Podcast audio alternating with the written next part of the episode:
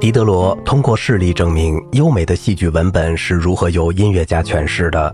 我指的是有音乐天赋的人，不是只知道如何把转调串在一起、把音符组合起来的人。他的事例是从伊菲基尼在陶丽德中摘取的，而这恰好是若干年后格鲁克的第一部法国歌剧的主题。克吕泰涅斯特拉的女儿刚刚被从他身边掠走，充当祭品。他看到祭刀举过女儿的胸膛，血流如注。祭司在询问他跳动的心脏中的神灵。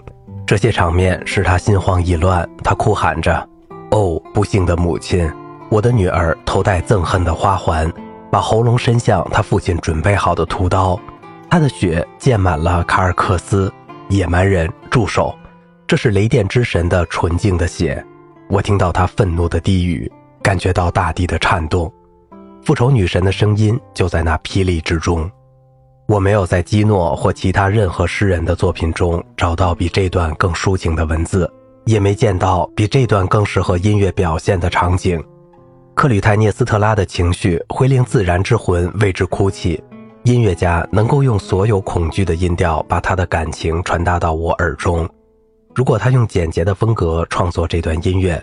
那么他应该亲身体会到克吕泰涅斯特拉的痛苦和绝望。只有当他感觉到萦绕克吕泰涅斯特拉的那些可怕的幻象迫使他去创作时，他才可以动笔。前面几节诗是多么合适的宣叙调主题呀！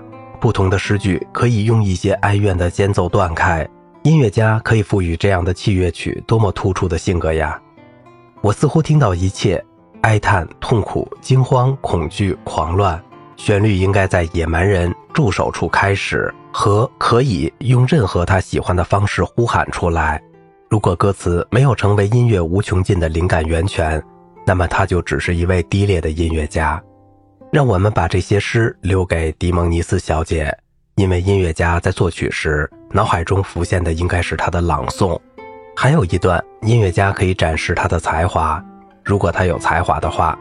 该段没有提到矛枪、凯旋、闪电、掠夺、光荣，或是其他任何使诗人痛苦的东西。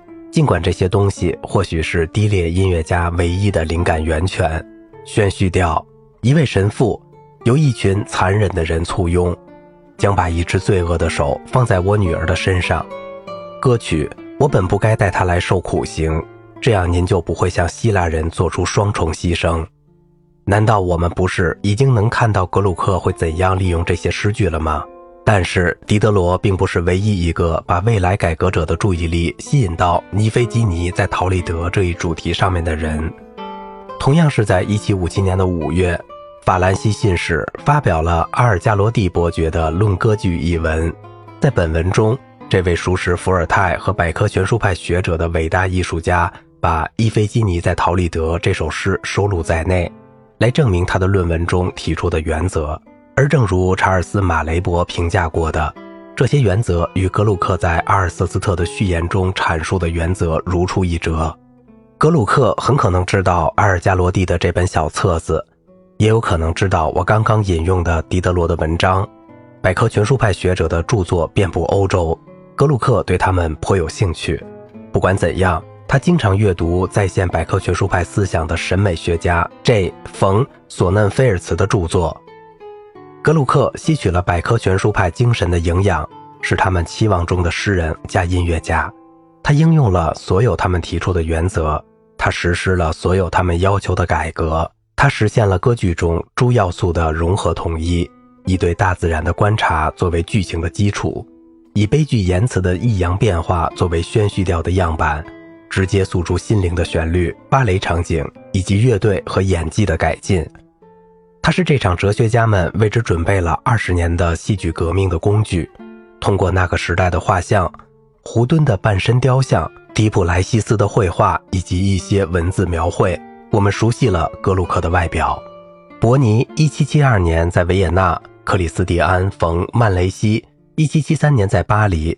莱西阿尔特1782年、1783年在维也纳都留下了这样的描述：他身材高大，肩膀宽阔、健壮，中等胖瘦，骨架紧凑，肌肉发达。他的头呈圆形，脸上布满天花留下的痕迹，头发呈棕色，涂了香粉，眼睛是灰色的，小而深陷，很明亮。他的表情总是机智却又生硬，眉毛上挑，大鼻子，丰满的双颊及下颌，粗壮的脖颈，有些特征令人联想起贝多芬和亨德尔。他几乎没有唱歌的天赋，尽管声音听起来富有表现力，但却沙哑。他演奏羽管键琴的方式是粗鲁猛烈的，总是在重击琴键，但却制造出管弦乐队的效果。在社交场合，他总是一副局促郑重的架势，但他很容易被激怒。曾经见过亨德尔和格鲁克的伯尼对两个人的性格进行了比较，他说格鲁克的脾气同亨德尔一样凶狠，而亨德尔的脾气对每个人来说都是一种恐怖。格鲁克缺乏自制力，易怒，无法适应社交场合的习俗，他讲话直率，几近粗鲁。据雷曼西回忆。在格鲁克一次访问巴黎时，一天之内，他二十次同他讲话的人愤慨不已。他对阿谀奉承不在意，但热衷于自己的作品。但这一点并没有影响他公正地评价这些作品。他喜欢的人很少，妻子、侄女及几位朋友。但是他不擅长表达自己的情感，丝毫没有他那个时代的多愁善感。他也憎恨一切夸张的举动。从未过分强调过他的亲人，尽管如此，他仍是一位开心的人，尤其在饮酒之后，因为他喜欢随心所欲的饮酒进食，直至中风夺走他的生命。从他身上找不到理想主义，他对人或事都不抱幻想。他喜欢金钱，而且并不隐瞒这一事实。他也非常自私，尤其是在餐桌上，似乎他认为自己有权吃到最好的美味。从整体上看。他属于粗鲁的类型，绝对不是世俗中人，因为他缺少伤感，而是真实的面对生活，注定像一头野猪一样反抗，击倒许多障碍。由于他的艺术之外的事物，他同样拥有非凡的才智。如果他愿意的话，他会成为一名同样才华出众的作家，因为他的笔端充满了尖锐、刻薄和幽默。打垮了巴黎的评论家，粉碎了竖琴报。他具有如此革命共和的精神，没有人在这方面比得上他。刚一到达巴黎，他就以没有哪位艺术家敢于尝试的方式对待宫廷和上流社会。在伊菲基尼在陶丽德上演的第一天晚上，在邀请了国王、王后及所有朝臣之后，他在最后时刻宣布演出不能进行，因为歌唱家们还没有准备好。尽管这违反了惯例。人们议论纷纷，但演出仍被推迟。他曾同埃南王子争吵，因为他们在一次晚会上相遇，但没有正确的问候埃南王子。格鲁克说的是，德国的习俗是指向尊敬的人起身致意，没有什么事情能促使他道歉。不仅如此，如果埃南王子希望见到格鲁克，他只能亲自出马去找他。格鲁克允许大臣们向他献殷勤。在排练现场，他头戴睡帽，没有假发，让在场的贵族帮助他梳洗。结果是能够递给他外衣或是假花，成为一种荣誉。他非常敬重金斯顿公爵夫人，因为他曾经说过，天才通常象征着坚定的精神和对自由的热爱。从这些特点中，我们看到一位百科全书派需要的人，珍视自己自由的多疑的艺术家。平民阶层的天才，卢梭心目中的革命家。